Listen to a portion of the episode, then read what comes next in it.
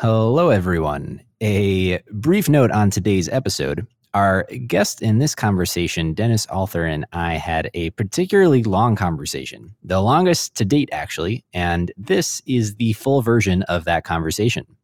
If you would prefer a condensed accounting of Dennis's truly incredible story and musings, you can refer to the edited version of this episode instead.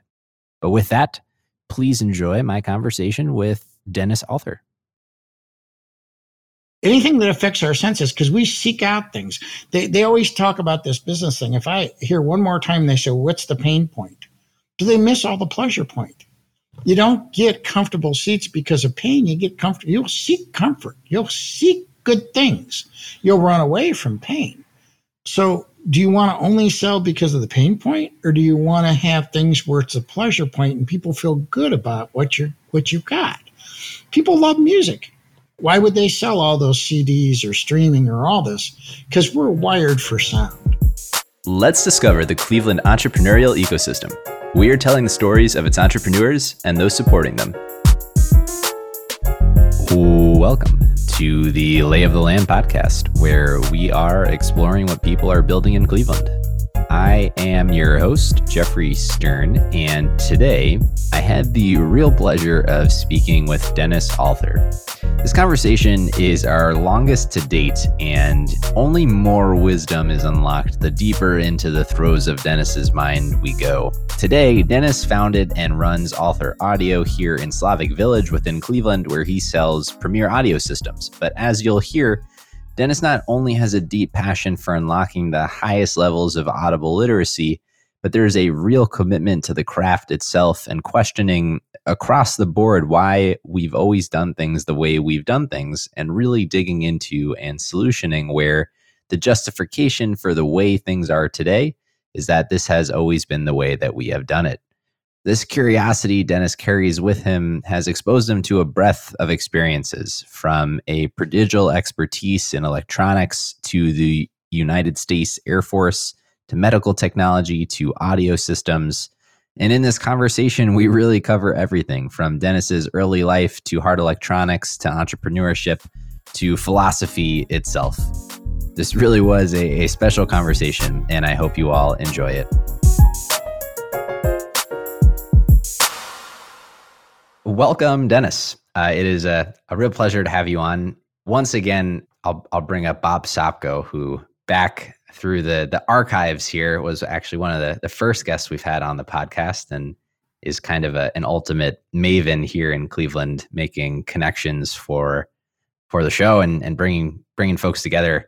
And I'll actually let Bob set the stage here a little bit, because the way he introduced me to you was really kind of extraordinary. But he introduced you as his friend, as someone who's used your own inventiveness to help bring yourself to a productive life, as someone who read every book on electronics in the library by the time you were seven, as a community builder, as a veteran, as an entrepreneur, as a colleague of Steve Wozniak since the 70s. And now you're building and manufacturing here in Cleveland incredible sound systems. And so there's just a lot to unpack and uncover here. And so I'd love to dive into this, leaving the floor kind of open to you to take us through your journey and your past as we work our way towards some of the more specific things. But I'd love to just hear a little bit about yourself. Well, I would first off say that I'm not a colleague of Steve Wozniak's, but I've known him. So he'll return my emails generally. So it's not like we work together, but that's another story. So where should we start on this journey here? Yeah, I think I'd love to start maybe even as far back as your interest in electronics, as kind of the common theme that ties, as I have seen it, a lot of your work technology together, maybe stems from that. Yeah, it's all about technology. I would consider myself an uber geek. I live for electronics and mechanics and anything that's creative, and you could make the world a better place. So as you'd said, I started reading books on electronics when I was a kid, mainly because I was in the projects, and after I was out of the projects, I had you know, like three half brothers and, you know, stepfathers that weren't the best people. And one of them always had that where you were to be seen but never heard. So I made as much time as I could away from the house. And I spent a lot of time in the library reading about a lot of sci-fi, love sci-fi, read everything on electronics. I remember reading about how TVs work and go, this is simple. This is so logical.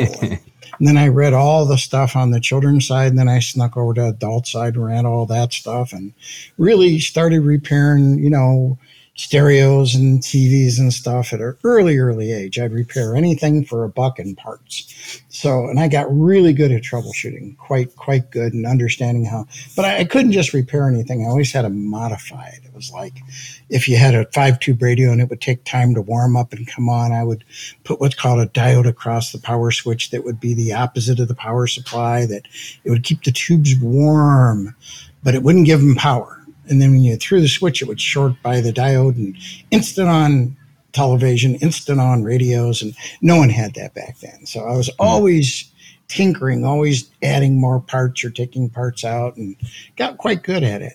So early part of my life, I bought all my own test equipment and had my first job when I was probably around 9 or 10, working in a hardware store, learning how to put together bikes and all that kind of good stuff. And then as I went through life, due to my one, I was really great at electronics. I really knew it.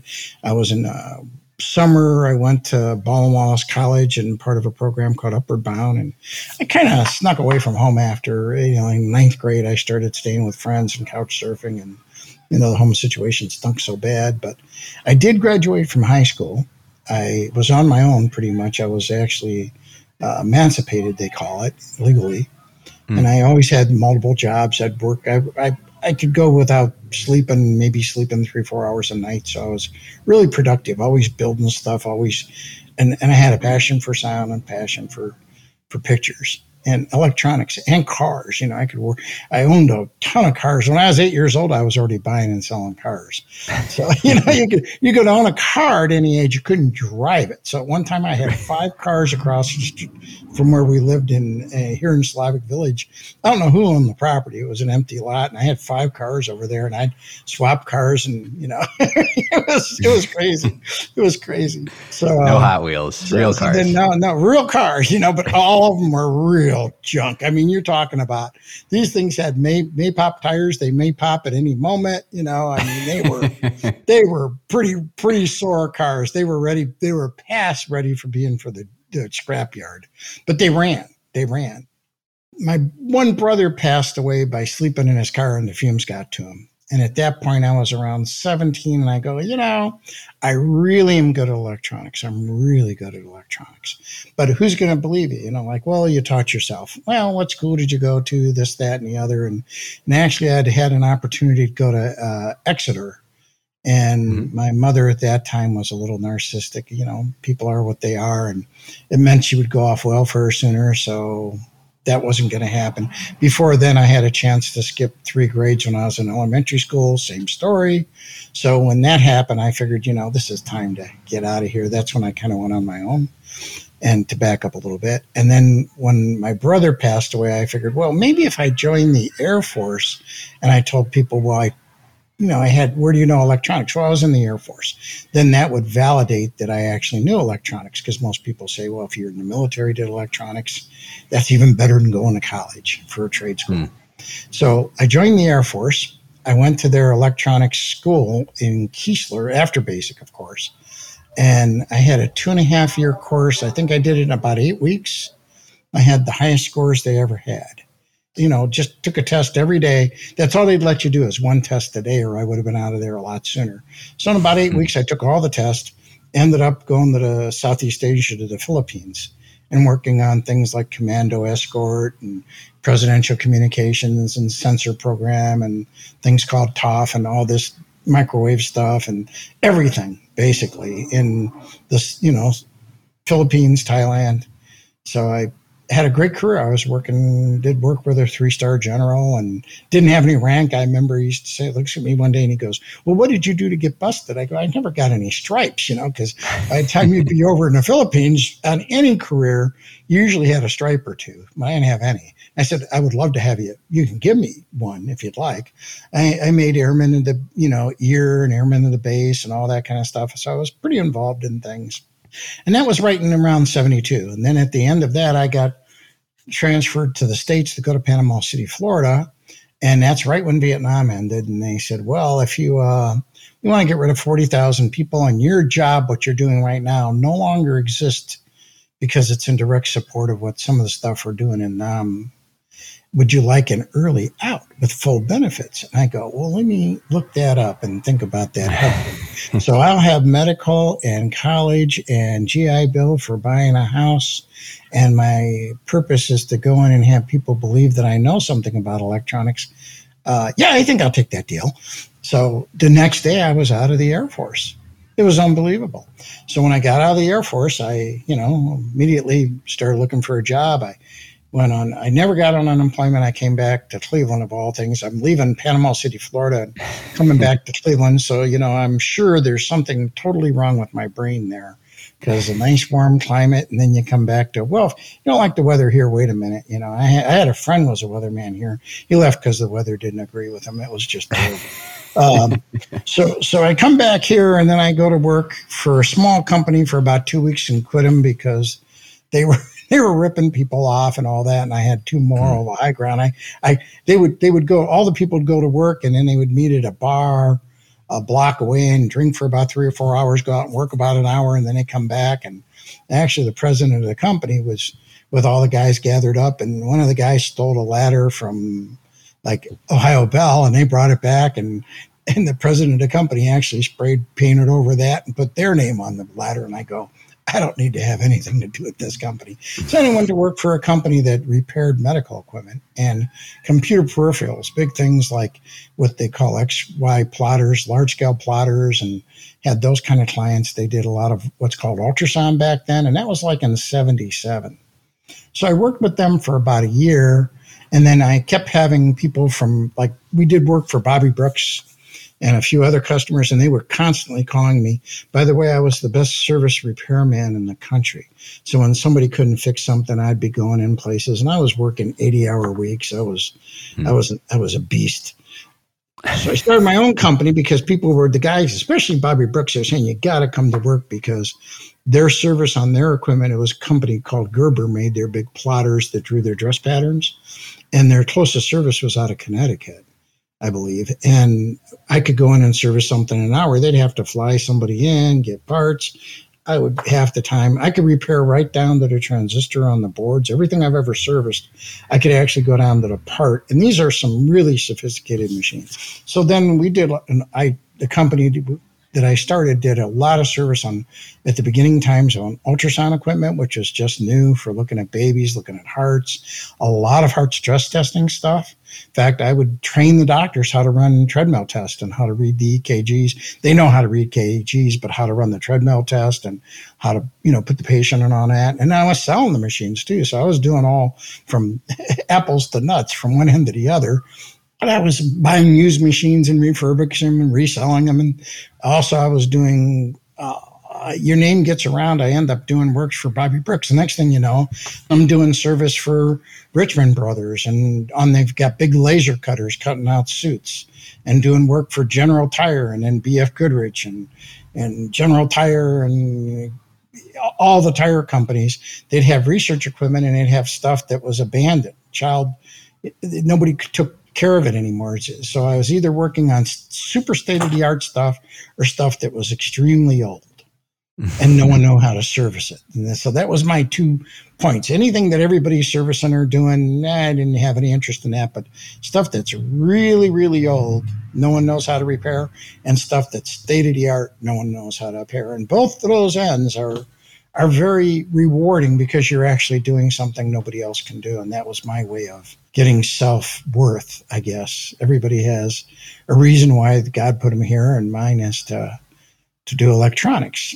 And in doing the medical stuff, I ended up, when the companies couldn't repair something, they would fly me to Texas or Florida or wherever where the company had worked on something for 2 or 3 weeks. I'd fly in, put my scopes and equipment on the thing. And that was when you could carry a lot more stuff on the planes than you could now. And I'd get it running within an hour down to the transistor and leave. So it was, and then you could always up your prices. And so I love doing that stuff. But in doing that, in doing the radiology stuff, I ended up doing more and more, seeing needs where people in ultrasound specifically, the video recorders, in order to watch, they would videotape things because it was real time at that time. And the original pictures were static, like a CAT scan or an MR. But the ultrasound images are moving images. So on their film, they would do just like 9 pictures, but they're static images.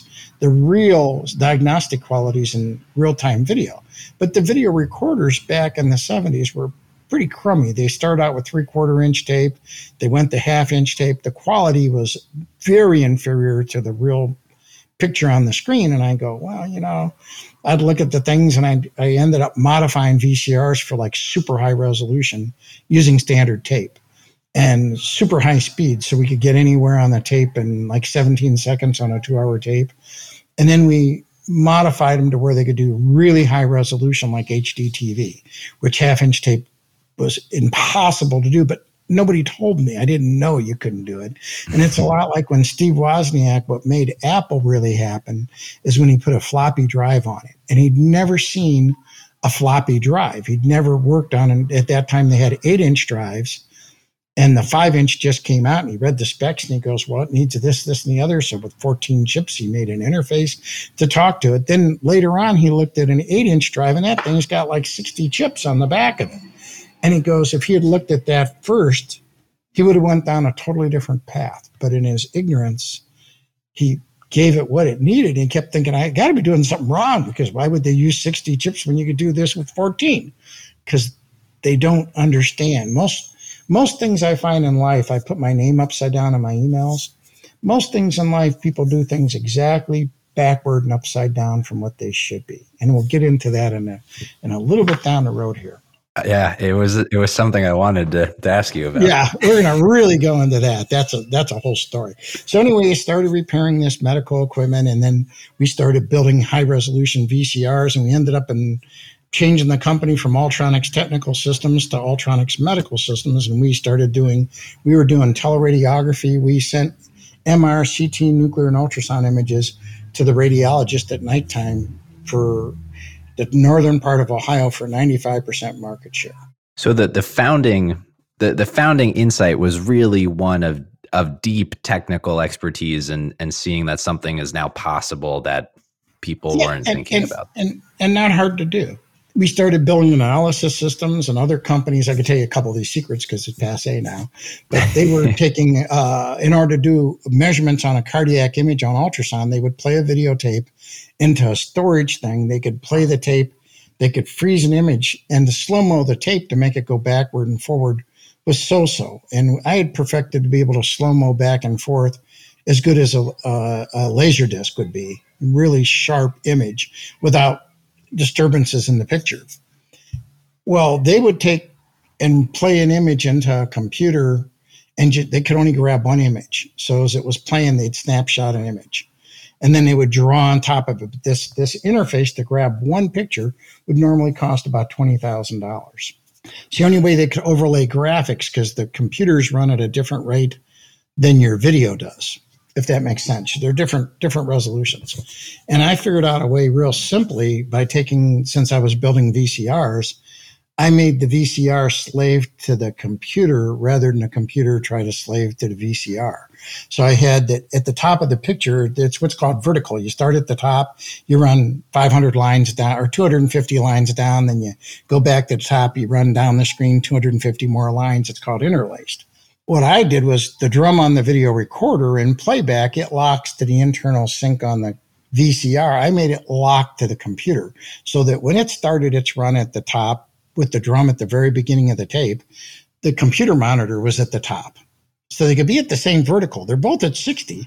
The problem is that the horizontal is a different frequency. There's different amount of lines in a computer than on a TV screen. Even if it's off by a couple of lines, you can't put the two together, or so they thought. And that's why they would take the TV picture, cram it in a memory, run it out at the computer amount of lines. Does that make sense? Am I losing you totally? Am I losing you? So what I did was actually I made a really idiotic thing. I made a thing that would switch between showing you the picture from the VCR. They're both starting at the top of the picture at the same time. So if you're a Superman and had really fast eyes, you'd see this line starting at the both screens at the same time, because I would sync the video recorder to the computer. Then I would just basically throw a switch and show you a computer screen for 60th of a second. Then I would show you the screen from the VCR, and it would flicker, but you'd overlay the two. So if you looked at it, the two are superimposed, and it doesn't care what the tape deck does. You can run the tape deck backward, forward, any speed you want, and it wouldn't. The computer didn't care.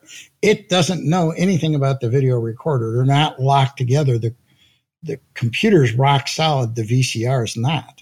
And since I synced the two together, you could do overlay. So you could measure what's called cardiac output. You can measure a picture of the heart long axis, and you could do another when they did the ultrasound short axis. You know how much the heart's pumping out. So we started building computer analysis systems, which was the outgrowth. Then as we were building more and more computer systems, we realized the real business is the video recorders, because I could sell those to everybody that makes these analysis systems that cost $80,000, $100,000. And I could ship that. You didn't have to ship a whole desk with an Apple II computer and a bit pad and monitors and disk drives and software. No matter what you wrote in software, it never satisfied the doctors, because you'd print out a report and you'd have a place for the doctor to sign on the lower right. And you get a call, well, our doctors always sign on the lower left. Jeez, your software is never finished. Because no matter what you do, somebody out there is going to say, well, but I don't like the background color. I don't like, it has nothing to do with the basic thing that you're trying to accomplish. So we got in the video recorder business, and we ended up doing probably about 85% of the cath labs in the country had our recorders in them, because we could get anywhere really fast. And it had all these little cute things, like a normal VCR has buttons. It's stupid stuff. That's why everything's upside down in life. You get a VCR, the buttons light up when you hit them. Well, you're in a dark room. What the shit good is that? You want them to be lit before you hit them. So we'd have them dim, and when you hit them, they'd go bright. So you know which mode you're in, but you could see to hit the button. Otherwise, you're in a dark cath lab. The lights are all off. And it's like, this is the way VCR should be. And when you turn it off, the picture would loop through the VCR. And it would. We even had it where the VCR was smart enough that in a fluoro lab, when you swallow a cookie or you do what's called barium swallows, it would trigger on the image. It didn't even need an interface in the hardware. It would take the video signal, the image, and it would look at the image. When it sees a picture come on from the guy stepping on the x-ray switch, it would start recording it. And by the way, we had the recorder. A normal VCR takes about 7 seconds to get going. And this is like 1-inch, $100,000 Ampex recorders with big tapes and big reel-to-reels. Even a half-inch tape, it takes 7 seconds. It winds back, goes forward. We could start up in a seventh of a second from dead stop. And we'd stay in pause for an hour and a half without hurting the tape. So we did all the things you need in clinical, and we had FDA approval. We had there's certain measurements of AC line leakage, all this technical garbage that you have to do to be medically approved. But we met all those specs, and so we sold the pajinkies out of these things. We put a different, we kept a commercial recorder. In fact, we were number 2 in the world outside of HP for buying those commercial recorders, but we'd do the Shelby Mustang thing to them. We would get them, and then we would soup them up, and we put a cover where you couldn't drop blood and stuff into it. All the other covers were vented and did all the right power cords and all that stuff. So we're building these VCRs and doing pretty good with that. Then we did a lot with teleradiography. We did a lot of sending these images. That I'm so happy that we're out of that business, because you'd get calls 24 hours a day. And some of them were good enough for stand-up comedy. Doctors would call at 2 a.m. and you got to go to the hospital and fix that transmitting machine. I'm not receiving pictures. And we were able to call in, and this is back in the, early 80s, like 84. You could call in and have it send me the pictures. I could take that hospital and have it send to all the other hospitals. All the other hospitals could send to me, but not one of them could send to the doctor. And you go, well, I really think the problem's on your end, doctor. Oh, no, it's not on my end. This is a brand new computer. It's a brand new computer. You've never used it with this software before? Nope, but it should work. Well, what modem do you have? And at that time, the software for a lot of reasons. One's FDA says this is what you're going to use. This is what it's been tested with. Does that make sense? And they have a list of 4 modems that it would work with. And it only was guaranteed to work with those 4 modems, if it even did. So if it wasn't one of those 4 modems, you're on your own and you're not legal either. And the guy goes, well, it's a so-and-so modem. A modem's a modem. You go, well, fuel's fuel. Let's put some diesel in your car. And it would be like, these guys have gone to med school and they're working on people, but you know, if everybody could send to everybody else and nobody could send to him from any hospital, where do you think the problem might be? It probably is not at the hospital he's trying to get pictures from. So you get these things at 2:00 in the morning, and this was like for years we did teleradiography and small pack systems. We'd send images from the ER up to radiology and ER to pediatrics, because that way you don't move the film around, and now it's all digital and it's gone further. So that went pretty good until, you know, basically 9/11 happened. 9/11, I worked about 10 years without taking a vacation. So things were real terse. We had, by the way, and all this was going on, we amassed a huge amount of real estate, like blocks of real estate, which we paid cash for. So we had all these other businesses going. I had a liquor license. We had a bar. We had a high-end stereo store. We were one of the first companies to really push LaserDisc players, and we had 8,500 laser movies, and we'd rent them for $1 a night. Well, if you had a big screen TV of 10-foot back in '84. And you played a videotape on it, it'd be like watching rocks on a picture. It'd be so blurry. But a LaserDisc looked pretty good, and the sound was awesome. So because we had the software, we had customers, and because we had the software, we had the disc, which you don't have to rewind and never wear out. We sold more laser players out of one little store in Slavic Village than the Sun and Circuit City for every store in Ohio combined. So we did a landmark business with LaserDisc. Wow. I mean, it was great. And when DVDs first came out, I had a brother living in California. I actually went off with Toshiba.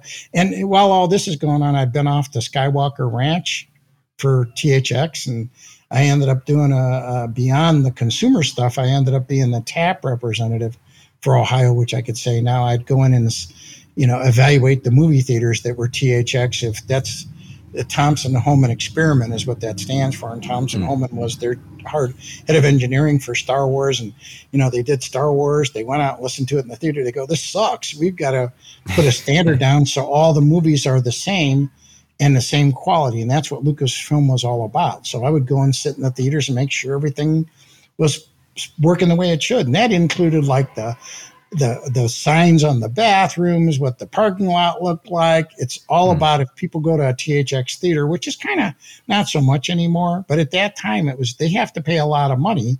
And it's saying, it's like, you know, when you go to McDonald's, you know what you're going to get. It may be mediocre, but you know what you're going to get. It's going to be the exact amount of pickles. You're not going to get an extra pickle. You're not going to be one less.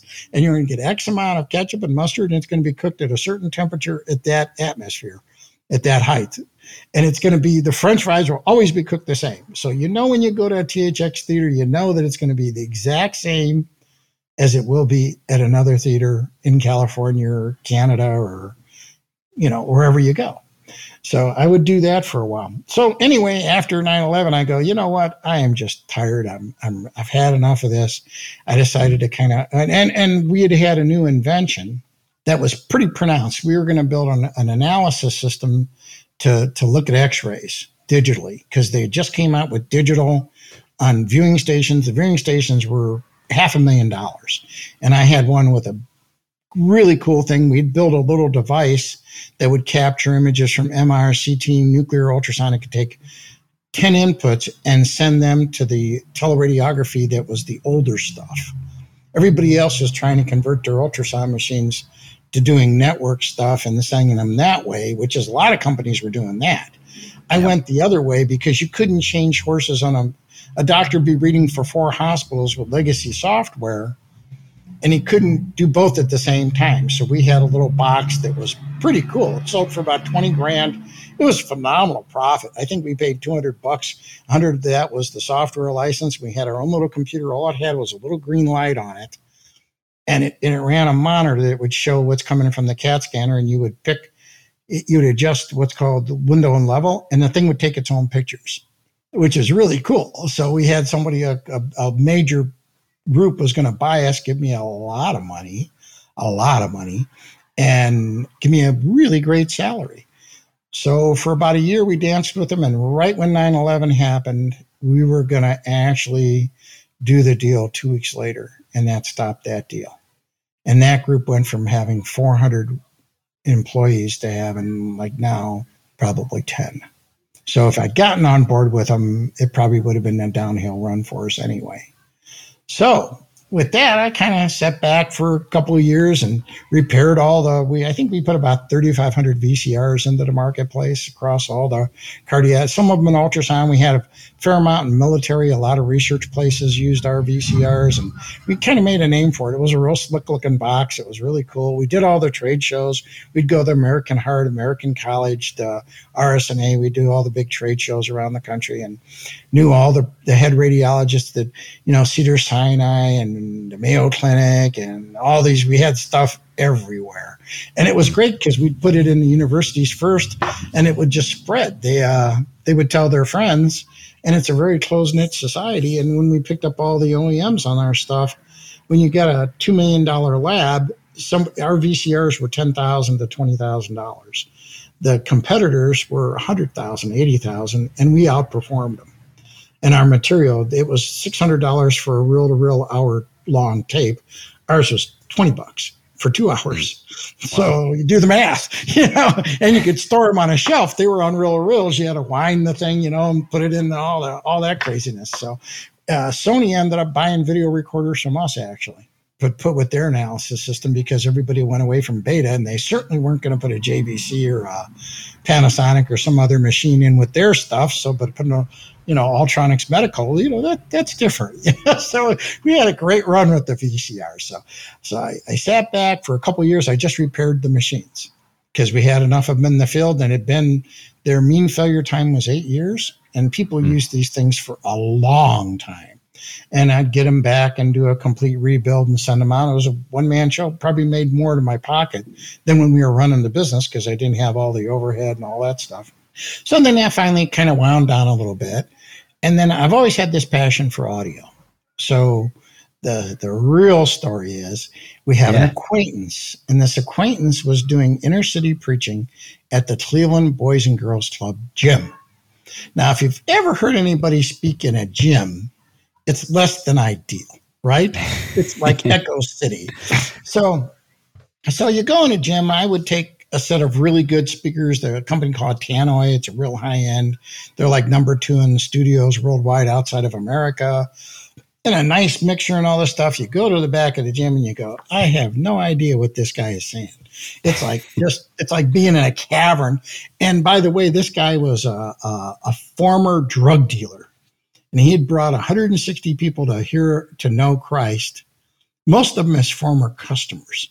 So he'd have this place packed because they're giving them food and jackets and everything else. But I think a lot of the people were there for the food, the jackets, and all the stuff because they certainly weren't hearing what he had to say. I'm there, and I couldn't understand what he was saying. So I actually went home after a few of these little, church services on Sunday in the Boys Club gym. I go home and I pray about it. And everything I've ever built, by the way, has been in lucid dreams. Whenever I've had a problem, I've slept on it, and in color, I'm a color dreamer, I would do all the circuitry. If you ever watch like the Prisoner of War things, all the circuitry, I'm working it all out in my mind. And since I've done the stuff in the military, and since I did the stuff with ultrasound, and ultrasound's really kind of simple. It's called beamforming, and I could give you a quick explanation if anybody will put them to sleep out in the audience. I would love to hear it. Imagine, if you will, a perfectly flat pond, right? There's no waves. If you drop a rock, as we all know, because I think most of us have dropped rocks in the pond, it goes out in waves, big circles. Now, if you line up 10 people at the beach on that perfectly smooth pond, and you line them up 10 feet apart, and you have one guy drops a rock in the pond, and the next guy counts the 20 and he drops a rock in the pond, and the next guy counts the 20 and he drops a rock in the pond, those waves will combine and you'll have a perfect straight wave going off on a 45 degree angle to where the last guy drops the rock. Can you imagine that? I'm visualizing. If you start at the outer two guys and they drop rocks at the same time, and then the guy in the middle is the last one, it'll make a concave looking wave. And that's how they focus ultrasound, is how they fire those crystals. There's usually 64 to 128 crystals, and they fire them in groups. And so they can point it back and forth. And that's actually how 5G works with their antennas. It's the delay between them. And that's how they focus what they're doing. Okay, so if that makes sense. So what we came up with is a speaker. If you have a line of speakers, say we got 9 speakers, and if you put your head right next to the center speaker, that center speaker is only going a couple inches to hit your ear, right? The one at the top's going a lot of inches to hit your ear. So sound is very short wavelengths, and your human hearing is most sensitive to time delay. If you change volume on something, you have to double the volume for human. It could be 2 dB on professional people, but you got to double the volume. It's called 3 dB. You have to double the volume to perceive a difference. So if you have 10 watts, you got to go to 20 watts. If you have a radio that's a receiver that's 100 watts and you got one at 125, they're identical volume. Identical. You got to go to 200 to perceive it gets a little bit louder. So you can see it starts using power really, really fast. You go 1 watt, 2 watt, you're in the thousands before you know it. And frequency, everybody goes, well, James Taylor sounds a little bassy on those speakers. And you go, has he ever visited your house and sang to you without singing through a PA system? You have no idea what James Taylor sounds like. You know what piano sound like? You know what violins sound like, but most things in a movie is totally man-made. You have no idea what that boom's supposed to sound like. And most things in people singing, you have no idea what their voice sounds like because you've never actually heard them, right? So your idea of frequency is garbage. You don't have any idea what's too high, too low, unless you've worked with the people. But time delay, you're really sensitive to. If somebody talks at the right side of you're standing on your right side, it hits your right ear, and then a few itsy-bitsy bit in time, it hits your left ear. Same volume. That little delay will tell you in tenths of a degree where that person is standing in the room. That little delay around your nose. And with mine, I've got a really big nose. It's a big delay. So my brain actually calculates for that. But on most people, it's a short delay. So maybe that's why I'm a little bit better at hearing. I got that big delay working for me. So what happens is that if you've got a line of speakers, the top speaker is back in time. So if you gave it a pulse, you'd see a bunch of pulses if you were to electronically look at it. It wouldn't be one pulse. So it's like guys are rowing a boat and everybody's kind of rowing. There's 9 guys and they're all rowing at different speeds, but the boat's kind of moving forward. You get sound coming out of this thing, but it's blurry. Can you picture that? Because things are arriving and it's just like you got double vision. It's making everything smooched together. Well, by time aligning the speakers, and we're doing it passively in the speakers. Companies have time aligned speakers. They put an amplifier on every single speaker, and they do the delays digitally, and it's a network thing, and it takes time, so it's actually back in time. They can't do it at real time. And what we do is we have a secret sauce in our box to where when we send the sound, they're all time aligned so that the thing's got 3.5-inch speakers. That 3.5-inch speaker is very light and easy to move. Okay. All of them combined, the overall surface area is rather large when you put 9 times the surface area of the little one guy. So you got this big thing moving really fast with a lot of control, but it's all focused on the center speaker. So when it sends sound out, instead of being 90 degrees up and down and 90 degrees side to side, we're 3 degrees up and down. It shoots straight ahead and almost nothing side to side. So we've got these, they cover the Cleveland Zoo with 10 of these. Oh, wow. They go thousands of feet outdoors, and the volume when you're 10 feet away sounds exactly like to your perception that when you're 1,000 feet away. That's and 180 incredible. Degrees across. So we put one or two of them on a press box in a football field. We've got them at Western Reserve Academy. They've got them in their chapel. They've got them on their soccer field. They've got them on their football field. It will cover a whole football field. You could clearly hear it in the visitor side, just, and you could sit underneath it and be on this call because the way that it focuses the sound. And incidentally, that's the whole thing. Like I put my name upside down. When you go to a meeting, my big beef is most things are done because this is the way people's always done them. You go in a meeting room, the speakers are in the ceiling. I don't know anyone other than somebody deformed whose ears point up. Your ears point forward. You reject sound behind you. So if it's above you, if you go home, and you could try this, put on it, get two identical TVs, set one behind you, put a program on, watch the screen in front of you, play the sound from behind you. And if it's a movie you haven't seen, you'll have trouble following the movie, even though it's crystal clear, because it doesn't sync. It's like when you look off the road, you drive off the road. So localization's a big deal on intelligibility. If somebody's speaking and the sound's coming from where they're at, you think that's them talking louder. It shouldn't sound like a PA system. Sound should be natural. And most sound systems, everybody sounds like... You hear them on most sound systems because they have a horn and a woofer. The woofer's got a lot of mass. And when you start the woofer moving back and forth, it literally is going about 120 miles an hour, stop and dead and change direction. So it's got too much. If you take a train and try to stop it, it isn't going to stop.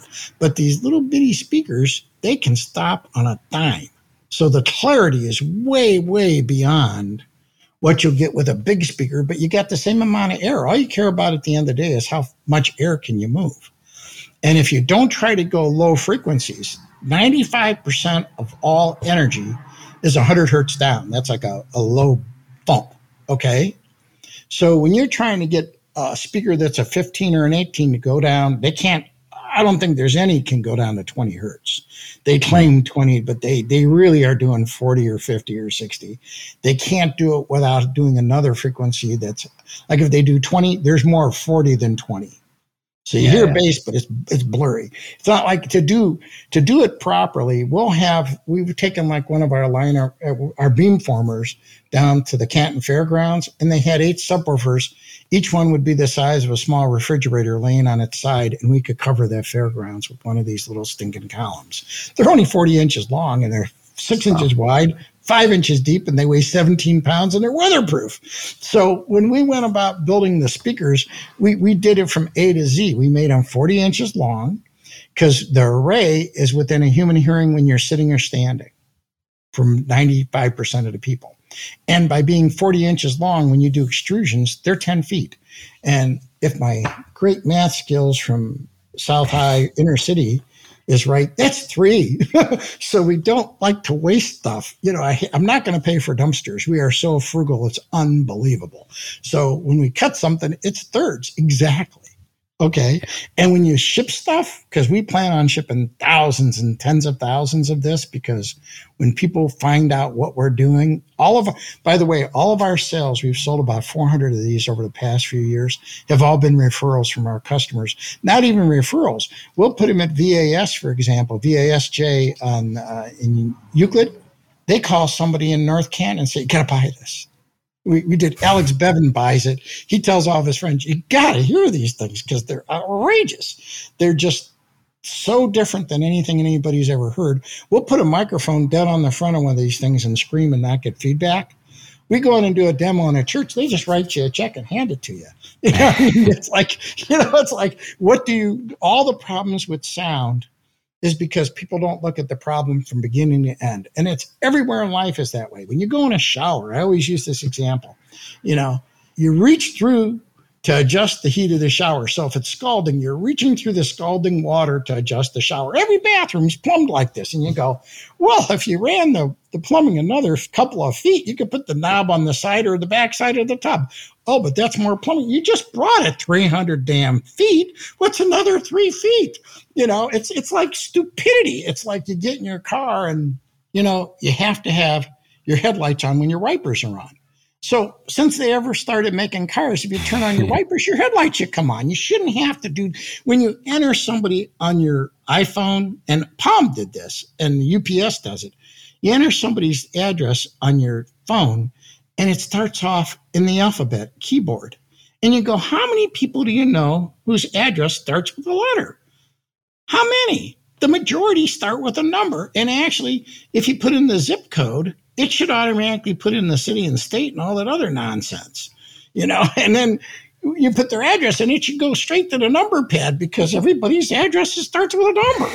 So most things are backwards. You go in a bathroom, right? So you go in an elevator. You know, I got this little thing where you go in, you got to have a medical exam, right? So you go in, the first thing, it's a 2-story building. You go in the elevator. What do you see?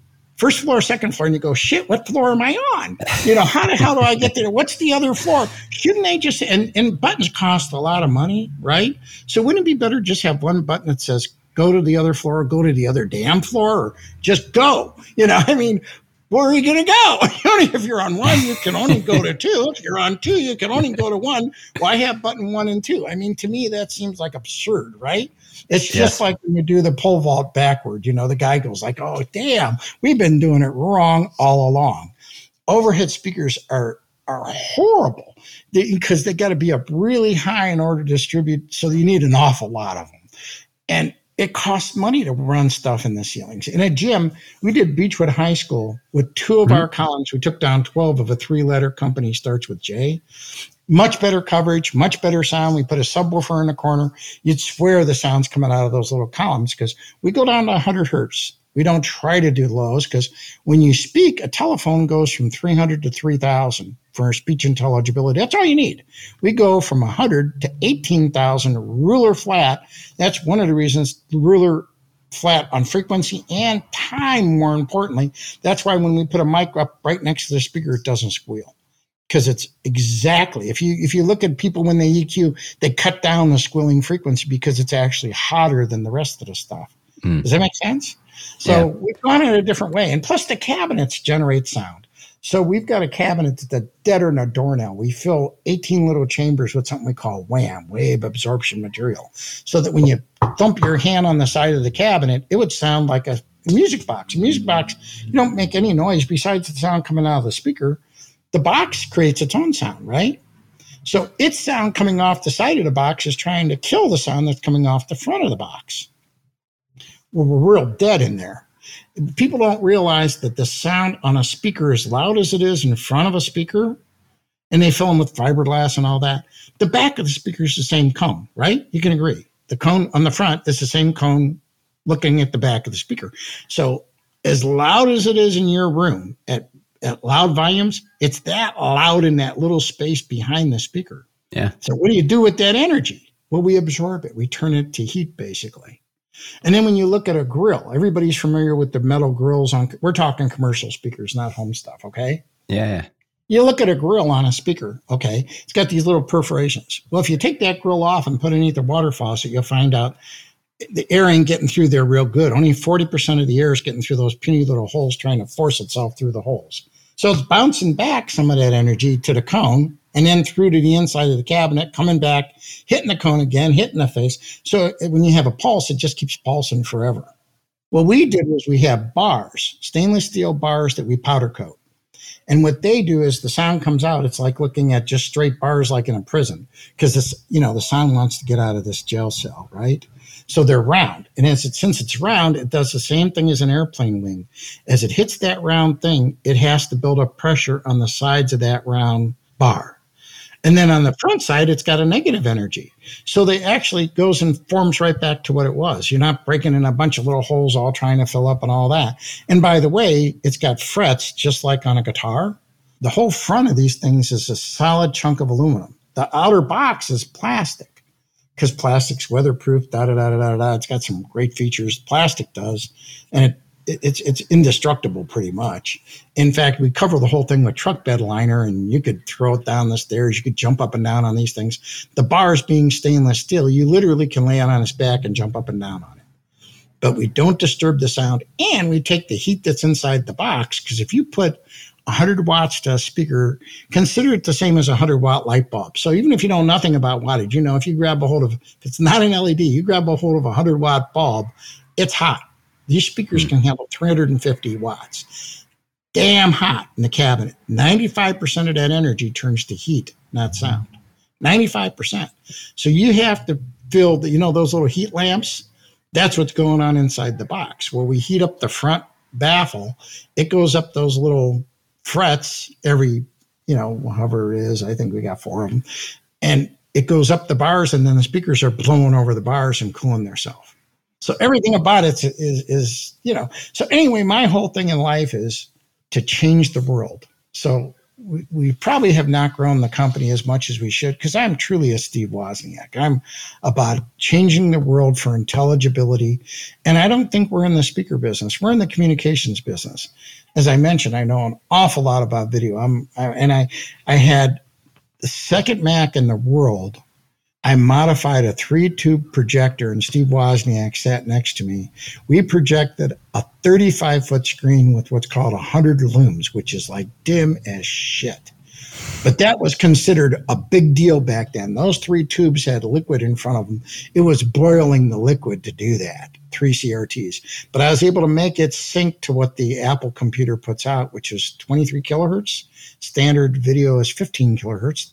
It was able to show, and he still remembered that. He came to Cleveland here a few years ago. He was down at I had not seen him since 77 or since 84. I'd met him before then in the 80s, in the 70s, before the Apple thing, before the Macintosh thing. But in 84, they brought the Mac to Cleveland, and we were the second group to see it. The Boston Users Group was first to be in existence. Cleveland was second. We had over 1,000 members. So at Independence High School, we had 1,000 people. And, you know, the fire department didn't know, but we unplugged all the lights because you had to have it really dark in there. We didn't have any lights. None. It was pitch black in there. But you were able to see it. And Steve sat next to me, and he says, that's the best picture he'd ever saw outside of a Hughes light valve, which is the only thing that would present that picture. And I think they were about $80,000 in 84. So, you know, my little homemade switch thing, I'd switch it for normal video or for high def, and it worked, you know. So he came to E.J. Thomas. E.J. Thomas, is that the place in Akron? He came there a few years ago and spoke, and he gave his story. It's a great story. He's a really funny guy if you ever get a chance to meet him. In fact, I'll tell you a story about Steve from the 70s after I'm done with this little spiel. So, and that's part of the spiel. So We get free tickets. So there's a whole bunch of us come down. I've got a good friend. We go down, and E.J. Thomas seats 3,500 people, and they're in long rows, and you exit at the end of the rows. So when you come down, everybody comes in from the sides. You're all across. It's a great auditorium. So Steve's up front. He gives his spiel about how he started Apple Computer and all that stuff. It's all about passion. It's all about loving. And Steve is all about making the world a better place. So at that meeting, they go at the end, and I talked to the girls that sat us, and I said, well, you know, I got to tell you, you know, there's a time when Steve gave me the best laugh of my life in the 70s. And she goes, well, how's that? And I go, well, we're in the Jarvis Center in New York City. And I didn't know Steve, but Steve's in front of us. Imagine the brightest yellow jacket you can imagine with the Woz embroidered with 5-inch thick big letters. The Woz, a big semicircle. You picture that? Sure, yeah. And he's walking with 6 or 8 of the guys from Apple. Apple was probably doing about $100 million a year in sales. They weren't a giant company. Apple was just kind of getting started. And at that time, you'd go to the trade show, and people would have folding tables with little boards and stuff that they'd make. We had 4 guys from our Apple users group went, and they had booths. One of the guys had a little thing for, it's almost like a notcher that the kids use for your paper route, that the floppies cost $25 a piece for 120K of data. Well, the backside's the same material, so you could put a notch in it and flip it over and save $25. So he's selling those things for like $10 or something. So Steve would stop at every table, look at what they were doing, and generally write a check if he liked it, which I doubt most people ever cash. So he's making off both ways. He gets the product, and he feels morally obligated. He's paid you, whether or not you ever collect the money. So he stops at one booth, and there's myself with probably 20 guys. And he looks down at the booth. He picks up a little printer interface card, a little PC card that would fit in the Apple II. And he looks at it. He's turning it over. He loves to look at the way the artwork is because he designs. You know, he puts chips on things, and he looks at the chip, and he goes, this is an 83502 or whatever the part number was. It's called a peripheral interface adapter. He says PIA. Peripheral for peripherals is the printer. Okay, interface is the interface of the computer, and it's adapted to computer. So you can plug it in a printer to the computer and have it send data back and forth. He looks at this and he says, well, the only problem with that chip is it has trouble handling the interrupts on pin 31. The guy reaches up, grabs it out of his hand, and goes, what the F do you know about computers? And he looks down at the guy, doesn't say a word. He looks up to the ceiling, which is like 60 feet tall. He humps his shoulders and walks down the aisle. And everybody is laughing so hard, I thought I was going to piss my pants. I get to the end of the row. I swear I thought I broke a rib. I'm sitting leaning against the wall. Tears are pouring down my face. And for months after that, I'd be out with my friends. We'd be sitting eating breakfast or lunch or something. And somebody would look over at somebody else and go, what the F do you know about computers? And here this guy said, his show. And he doesn't know who he is. I mean, that to me. So we tell this girl that, and she goes, well, you know him. Why don't you go down? They've got like 10 rows between this roped off to where the podium is. I'm in the first row with my friend because that's for all the college people and all the dignitaries. So we're down there, and he gives his spiel. His spiel's incredible, talking about how he started and how he worked with Steve Jobs and all this. And at the end, they go, well, is there any questions? He'll take a couple of questions now. So one of the guys with us jumps up and he says, I've got a DVD from the videotape when you came in 84 and showed the Mac to our users group, and I'd like to give you a copy of that. And he goes, well, you know, actually, Apple, Steve Jobs didn't want to have users groups because he was all about tying everything in and not letting people mess with the things. So the Macintosh was a totally closed architecture. The Apple, and Steve to this day, it's to share with mankind. It's all open. Told you the DOS. He told you all the software. You can make the thing do anything you wanted to. So we're down on the front. So he says that, and then he says any other things, and I pop up, and he goes, I remember you. He says, what are you doing now? And I go, well, I'm building speakers that don't give echoes in big echoey areas and don't give feedback. And they go, great, that's super. I'm glad things are doing well for you. And they go, well, that's the end of the question. Two questions. Everybody's emptying the place out. The girl comes over. She goes, are you going to go back and see him in the green room? And I go, what green room? She goes, well, it's on the other side. Well, we had to go all the way out because they exit from the sides and all the way around the building. So we get in line, right? There's all these people, and the person letting the people into the green room that's backstage says, well, you don't have an orange ticket. And the guy that ran the place was a guy named Adol. And he looks at me and says, he knows him. Let him go back. So I go in the back, and there's a buffet line. Everybody's over there. He's talking to one guy. So I go up and I talk to Steve. I get his card, his personal card with his phone number and all this stuff. And we chat for a good while. And sure enough, he emails me the next day, and it's great. But we're two of a kind. And my thing with this business is not taking off as well as it should because I'm about communications. I'm about what's in my brain to appear in your brain as undisturbed as possible. But if you got a friend, you know whatever comes out of your mouth and lands on their ears is not what your mouth put out. So when you're communicating, be it because of race differences or ethnic differences or religious differences or background, whether you're poor or you're rich. Even language. We don't think in letters. And we don't think in letters. And visually. So if you've got really poor visual, like everybody does PowerPoints, ass backward. They should be forced to look at a projection screen the size of what they're going to use in a room and totally do their PowerPoint on that screen because everybody puts little bitty of shit you can't read from the back of the room. So it's just wasting everybody's time. And people are watching the PowerPoint rather than the person speaking. They're looking at that instead of, and it's looking at you to get you involved with the people because it's that eye contact that shows you the soul of a person. And it's the facial expressions. And we miss that. We miss out on that. So communications is about what's in my brain to be able to formulate in your brain so we're both in sync about what we're talking about. And you'll know that. And especially after doing teleradiography and all the stuff I've done in medical and other things, you go, you're talking about one thing. They're imagining something totally different. You know, when you talk to your dog, he kind of gets it. Food in his name. You know? But they get it. They can sense when you're not feeling good. They can sense when you're angry.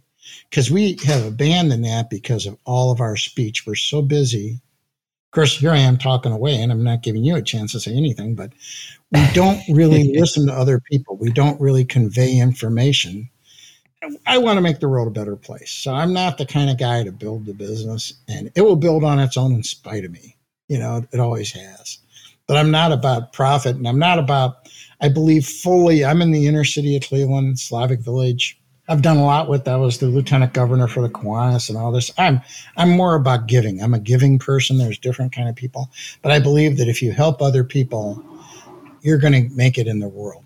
Because that's really all that matters is at the end of the day, your network is your net work. Your net worth is your network.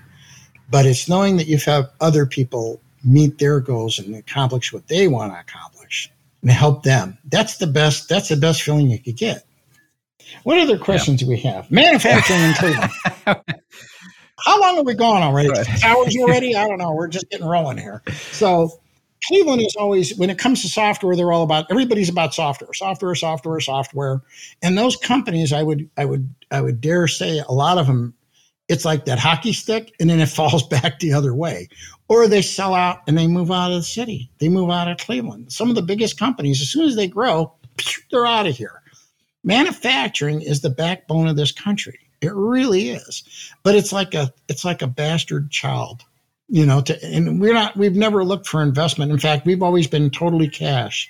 We've owned all of our vehicles. We own a couple million worth of test equipment. And that's part of why we're successful, because we're able to actually prove things the way it should be. And we're clever. We're not smart, but we're really clever. So it's all about building communities and people. So you can't say you want to support the inner city and support people to make their lives better and then do it out in the suburbs. Because right now, especially, people there's no transportation out there. So the companies out in the far out there, there's no way for people to get there to work. You want to help people enrich their lives. I've never had anyone work for me. They've always worked with me. And when we were building the recorders, we had a little sign up says, we had two of them. The next person this machine's going to be used on is your kid or your grandkid. Because sometimes when the kids are teenagers, you go, well, shit, you know. It's like, you know, it's pretty rough with kids, right? I mean, when my daughter first got her first house, I'm a great grandfather, by the way. I don't look at people on the radio can't tell how old I am. So I definitely have a face for audio, don't I? I definitely have a face for audio.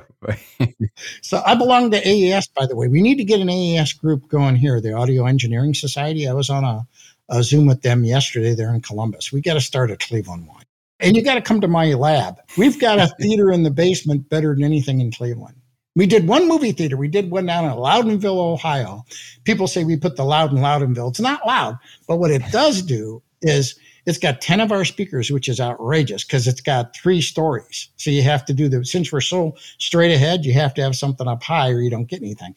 On a football field, that 3 degrees will hit the other side. Does that make sense? Because of the distance. So it's like perfect for football fields or soccer fields.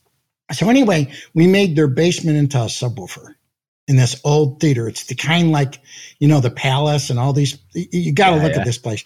And they do phenomenal movies. See, I've gone down there 3 times. We'll actually go down on a Sunday and watch a movie because the sound is insane. And it's only 5.1. It's not Atmos. It's not 7.1. But the sound is insanely good. And you could sit anywhere in that room. You could sit next to the left surround and hear all the other speakers. Most theaters, if you sit all the way up at the front right, you can't hear the center channel. There's right, center, left across the front.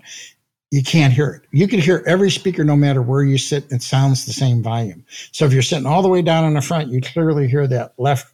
And we only got to put one speaker on each side, not the whole row coming down. It's been 3 times I've been down there where somebody will have the sound of a shotgun and everybody in the damn theater jumps out of their seat, looks at every other person and laughs because the sound is so tight and so dynamic.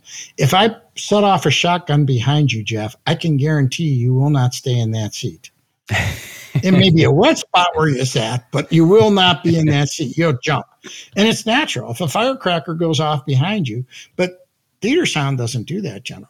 It's loud, it's boomy, it's hissy, it's good sound. Don't get me wrong. Theaters have very good sound, but they cannot do live sound and movie sound over the same system. They do live acts from Nashville. They do plays. They do school plays. That same system, you could run a mic out and not get feedback. If you put a mic on a speaker system in a theater, it's going to howl beyond belief because they don't need to be flat. They want to really impress you with the highs and the lows and the mid-range. It wants to just be in your face. Does that make sense? When you go and listen to a movie theater, it's like right in your face. It's real sizzly and real. In fact, since the 50s, they've got a little thing called the X curve. They increased the highs 2 dB per octave starting at 2000. It gets more and more highs to reach the back of the room. The highs get eaten up because of the room. So it's sizzling when you're up front. It's sizzling. And that's built into all movies, is the X curve. It's part of the format. And to put it in your home, there's one soundtrack for DVDs. They're all too bright. So if you have a THX sound system, they actually have an equalizer that takes that back out and makes it normal for your house because it's made for a big space and you're using it in a small space. And the other systems all have it real sizzly, and it's like fingers on a chalkboard. You're impressed at first, but it wears you out. Wow. So manufacturing here for hardware is a lot tougher than anything else. But we've got 8 suppliers. We don't build everything ourselves. We've got a place that the laser cuts the metal work for us. We have somebody that powder coats stuff for us. Things are TIG welded. Everything about it. We've got other people supplying us. That's all made in Ohio, baby. Veteran-owned, made in Ohio. Yeah, we're proud of what we do. No, it's an incredible story. Yeah, our future is, everybody goes, well, maybe you'll be bought out by that 4-letter company, starts with B, or the 3-letter company. And actually, Harman, which owns JBL and 48 other sound companies, including Crown Amplifiers, they were bought by Samsung a couple of years ago. Well, a lot of that stuff was made in China. And when that happened, I go, do you really believe the South Koreans are going to get in bed with the Chinese? And they very quickly took a lot of the stuff to Mexico, very quickly. But they bought, Harman was bought specifically because Harman owns a gob of patents for near-field communications. And if you're going to have cars self-driving besides the LiDAR stuff, if people are familiar with that, or the cameras, you have to have near-field communications. Like, say, if you're driving down the freeway and a car comes off of a bridge in front of you, everybody for miles back has to know that happened. Then it's much better than you could ever respond as a human. It automatically telegraphs it, just like when you're on Waze. It knows when the traffic's stopped 2 miles ahead. Mm-hmm. That near-field communications is why they bought that company. They did it was like an $8 billion thing. And when you really think about it, that what was that silly thing that they're the virtual reality guy that they were doing on all the iPhones for a little bit? They were chasing them all through the parks and everything about 5 or 6 years ago. Everybody was chasing this little guy that would appear on rocks and you could get him, and they were running all over the country doing it. People were walking in front of cars. They did like the Pokemon stuff. The Pokemon. It was in the billions, and they didn't make anything. It was in the billions for Pokemon. In the billions they were doing. In the billions. So when you look at them doing something with one of these 48 sound companies, if it's not gigantic, I don't know that they have interest in the big commercial stuff. They're going to still be making some of the really big arena stuff. But there's only so many arenas and so many gigantic, rock concerts and stuff. They're more interested in the big number guy. They're not going to be interested in little pity stuff. So I think we're at an opportune time. Omar Bose is gone. Klipsch has been gone for a while. And the people that started most of these there's only a few sound companies doing commercial. There are gazillions doing retail, residential stuff. I mean, there's so many speaker companies out there. It's unbelievable, but not in commercial. And we've got other cute things about ours. Ours will hang with 2 screws on the wall, and you hang it, and you can put a padlock. You unlock the padlock, you lift it up. It runs. We could go 500 feet with telephone wire and not lose enough volume where you could perceive it's gotten softer, not lose 2 decibels at 500 feet of telephone wire. And copper is expensive. So you can actually wire up a church or a place with a staple gun like they used to use to run your telephone wire. We run on telephone wire, and we're passive. We don't have to plug it in. We don't need a computer to run it. So we've addressed everything that's the negative things about speakers. But it's more than that. We've got a whole vision about what we're going to do in the future. We've got some great things we want to do in education, because that's really where the passion is. We got to get the kids to have a great education and a great work experience and really be able to connect with each other and connect with the teacher. And you can't connect with a teacher in a classroom. Anything that's over 60 feet, you can't communicate. You're either shouting, and the kid in the back of the room doesn't get an education. I feel blessed my name starts with an A. Geez, I was in the front row. So I got the best education going just because I start with an A. You know, hey, what's the odds of that happening? And it's a weird name. Althar is so much different than anybody else. You put A-L-T-H-A-R, I'm the first ad on the web. I don't have to do any SEO stuff. We're right at the top. Right at the top. We figure we'll end up buying all those other companies and make them a little division of ours. Yeah. You know, yeah. That's what I tell people. Be bought by them. We're going to buy them. And you got to think big. I'm on a thing. You should join this too. I'm on a thing every Friday night with Jeff Hazlett. He was the head of all marketing worldwide for Kodak, Eastman Kodak worldwide. And he has a group called C-Suite Network. That's by invite. And it's people from all over the world. And I'm on there every Friday night. We get a get together, but they have meetings at the beginning of the month, and they'll have the lady that does all the buying for the Navy. We'll talk. And not only talk, but you're on Zoom where you could actually talk face-to-face with that person. It's not just... And the same, they've had the person from General Motors in charge of their big stuff. And you're talking to them one-on-one. So the friends I've made, I've got a friend that, you know, he sells... it's Gentleman Cigars. He's got a trolley that's in Nashville, Tennessee. Yeah. And so I've gone to visit those guys, and you just meet people. I was over in Pittsburgh a couple of weeks ago meeting with one of their people. And I got a free ride. I did the sound down in Disney World last year for an event which I think they had 6,000 people on the web and about 100 people at the diner. And they had the guy from Mickey Mouse. He's older now, obviously. Yeah. And I did the sound and the video down there. And I got paid for my whole thing to go down for a free vacation, a really fancy hotel and all that, because of C-Suite. So you really got to reach out and expand. I think Cleveland, everybody looks at Cleveland, they go, oh, you got to go out to the coast. I think we've got so much brain power here and so much talent because of the medical, obviously, because of our industry, and because we have a heart. It's a passion. It's really a passion that people want to build businesses and help each other out. I don't care. And everybody is important in the world. I don't care whether somebody is washing dishes or what their job is. Their job is just as important as anybody else's. And you know, when you're in the military, that jet fighter ain't going to go without that JP4 fuel. And if the guy didn't have the dishes washed and he gets Montezuma's revenge, it's tough to fly a fighter. And if he doesn't have his radar and his weapons don't work, so every single person is just as important as the next. They're either here to benefit you or to give you a lesson of what you shouldn't be doing. So everybody's important. We got to treat them like they're important. That's a beautiful way to look at the world.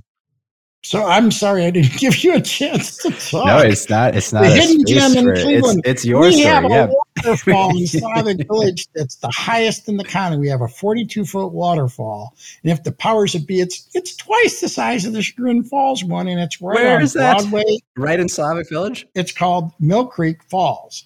And the Metro Park spent $2 million building walkways and stuff. It's freaking crazy great. Our Metro Parks, that green necklace that we have, is unfreaking believable. That you can go out and within a minute be right there in nature. Nature is phenomenal. And you know what we need to do more of is, since the beginning of time, people sat around and told stories. Everybody's life has a story. Yeah. And every one of them is worth hearing. And to just sit around and break bread there's nothing better. Yeah. It was all Wozniak. And Woz is, he's real involved with FIRST Robotics. I've been with them for 16 years. I'm one of the judges for FIRST. And if you ever want to be inspired about the future, you think of what the kids are like around the country, and you think these kids are just got their nose set in the middle. Their face is stuck in an iPhone or Android or whatever they're playing with. But when you deal with them in FIRST Robotics and you see the creativity of what they do, they build. Everyone should just look up FIRST. I'm not even going to tell what it's about. I'm going to make everyone go to FIRST, F-I-R-S-T, Robotics. Look and see what these games are about and what these kids build in 6 weeks. It's insanity. It's the future of our world. And I work with the inner city kids, and I got to tell you, 5% or 3% are total bozos. The rest are just kids trying to make it by. They have some difficult backgrounds. I like to feel that I've got a really crappy background. You only heard part of it. Anyway, any other thoughts? Any questions, Jeff? You haven't asked any questions. Well, I know. You told me you were going to take the job of the Johnny Carson or what's his name that's on TV now. I don't know that I've needed to ask any questions. I could imagine that you are able to kind of speak to all the things that you see in the world that are done because it's the way they've always been done. And every day I look at stuff and I go, what in the hell were they thinking? And it's everywhere. I mean, it's literally everywhere. And it comes from people doing what's always been done. It's like when they stop a car, they either have brake shoes or disc pads. So you're telling me the very first people ever built cars were that damn smart that here we are, decades later, still stopping them in the same damn way. Or let's say if you didn't have rubber, you got to imagine whatever you're leaning on for your technology, imagine to yourself, what if we didn't have that technology? How could we accomplish the same thing? And that's when you end up with things that's beyond what you're doing now. Because any technology gets better and better and better till it reaches like a brick wall. Then it can't get no better. Makes sense? But then you stand back and you look at it like right now. And a good example, a lot of the stuff they're relying on because of supply, we can't get. So you're going to very quickly find that we're going to find better ways. And some of them will end up being better than what we've been doing because this is the way we've always built this. And when you do it a different way, you might find out it's actually a better way of doing it. Yeah. It's just unfortunate that sometimes it takes the catalyst of something truly catastrophic to give you that deliberate pause. Well, I mean, Dennis, this was an enlightening conversation. I think we could probably talk for many more hours, but. Oh yeah. But it's reaching that. Oh, you said hour and a half, so I'm still got 6 minutes. We got to beat the other guys. Well, I'll ask you a closing question then. Cause I am curious when you think about all of the problems that you observe in the world, why is it that you chose to focus on this audible literacy and communication when you I imagine you really could have tackled any variety of problems. I'll give you my take on business. Is that okay? Is the final word? Sure. I will present to you that trains are in the same business as McDonald's. Do you know what that business is? And everybody always goes, they're in a real estate business because they watched the movie. Do you know what McDonald's real business is and what made them explode? They shift time. When you go to McDonald's, you could grab a Big Mac and be on the turnpike, and you've just saved yourself a half an hour to an hour of time that day. So all the fast foods, what they're really selling is time shifting. When they did the drive-thrus, it's 86% of their business. And in COVID, the Wendy's, McDonald's, and all those places have never done better business. In fact, the rallies and places like that, and there's McDonald's that still aren't open up inside because they realized they're making better money by just the drive-through. And they're really in the time-shifting business. That's how come Blockbusters is gone and Netflix. It's the time of picking up that DVD and taking it back. So anything that shifts time is valuable. If you've got a CAT scanner that can do a slice, 3 slices a second versus one that does 1 a second, even if the images are exactly the same, you don't think it's that much faster. But over a year, that's a lot of patience. But it's interesting because as much as those are saving time, I feel like in a lot of ways the businesses of today are in competition just with other things that you do, just and your time, right? Like Netflix is in competition with sleep, with your physical activity, with your work, right? It's as much as they're saving time, they're trying to absorb your time. That's their job is to absorb your time. So anything that shifts time, if you've got an NC machine that can crank out parts twice as fast as another, and it's 50% more expensive, it's cheaper, right? If you're punching out, so you're really paying for time is a valuable thing because in reality, all of us are finite creatures. So in the back of your brain, you know that if, say, you were to live forever, you could never, ever die, nobody would ever be in a big rush because it wouldn't matter. You know, it wouldn't matter. So anything that shifts time is very valuable because the most expensive thing that exists is time. Steve Jobs couldn't have bought one more minute of his life for $1 billion. All you have is time, and it's limited. And anything that affects your senses, anything that goes in your eyes, your nose, your ears, your mouth, and gets converted to dopamine and endorphins, that's sex, drugs, rock and roll. And anything that, why would you go and pay good money for a meal or go to a concert or listen to music in an elevator, as bad as it is? But anything that affects our senses, because we seek out things. They always talk about this business thing. If I hear one more time, they say, what's the pain point? Do they miss all the pleasure point? You don't get comfortable seats because of pain. You get comfort. You'll seek comfort. You'll seek good things. You'll run away from pain. So do you want to only sell because of the pain point, or do you want to have things where it's a pleasure point and people feel good about what you got? People love music. Why would they sell all those CDs or streaming or all this? Because we're wired for sound. We're wired, and it makes dopamine and endorphins. When you eat a good meal, you go, damn, that pizza was rocking, right? So anything that affects your senses, anything that affects time shifting, and anything that affects ego and pride. Why do you wear the Rolex watch? It's the same time as my Mickey Mouse Apple Watch. Why do you drive the Porsche? Because Porsche gives you the thrill of the speed, saves time, and ego, all rolled into one little piece. And people will trade one for another. You'll go to Cedar Point and wait a half an hour for that damn demon drop, and you trade time for that thrill. So I present that most things in life are going to affect your senses, shift time, or affect ego. That covers a lot of things when you really peel away what things are about. Not 100%, but a lot of things. If it's shifting time, we hang our speakers and two screws and they're hung. Everybody else is there for days, renting scissors lifts and stuff. Here, the highest they ever go is 10 feet off the ground in a gym. You could do that from a stepladder. Well, Jeff, we've got to meet. You got to come by and visit my lab because you're going to be astounded. When you I would love cool that place. Oh wait, I could actually zoom out and see some of this stuff here. Oh my God! So if you look at this place, I have to try and describe what just happened for everyone listening, which was for the entirety of our conversation for the last hour and a half. It was like a normal Zoom where you see someone and they're right on the other side of the screen, and what Dennis just did is he zoomed out, and this entire conversation, he was maybe like 4 tables away. Incredible. We got all the toys here. We got more toys than Carter's got liverpoos.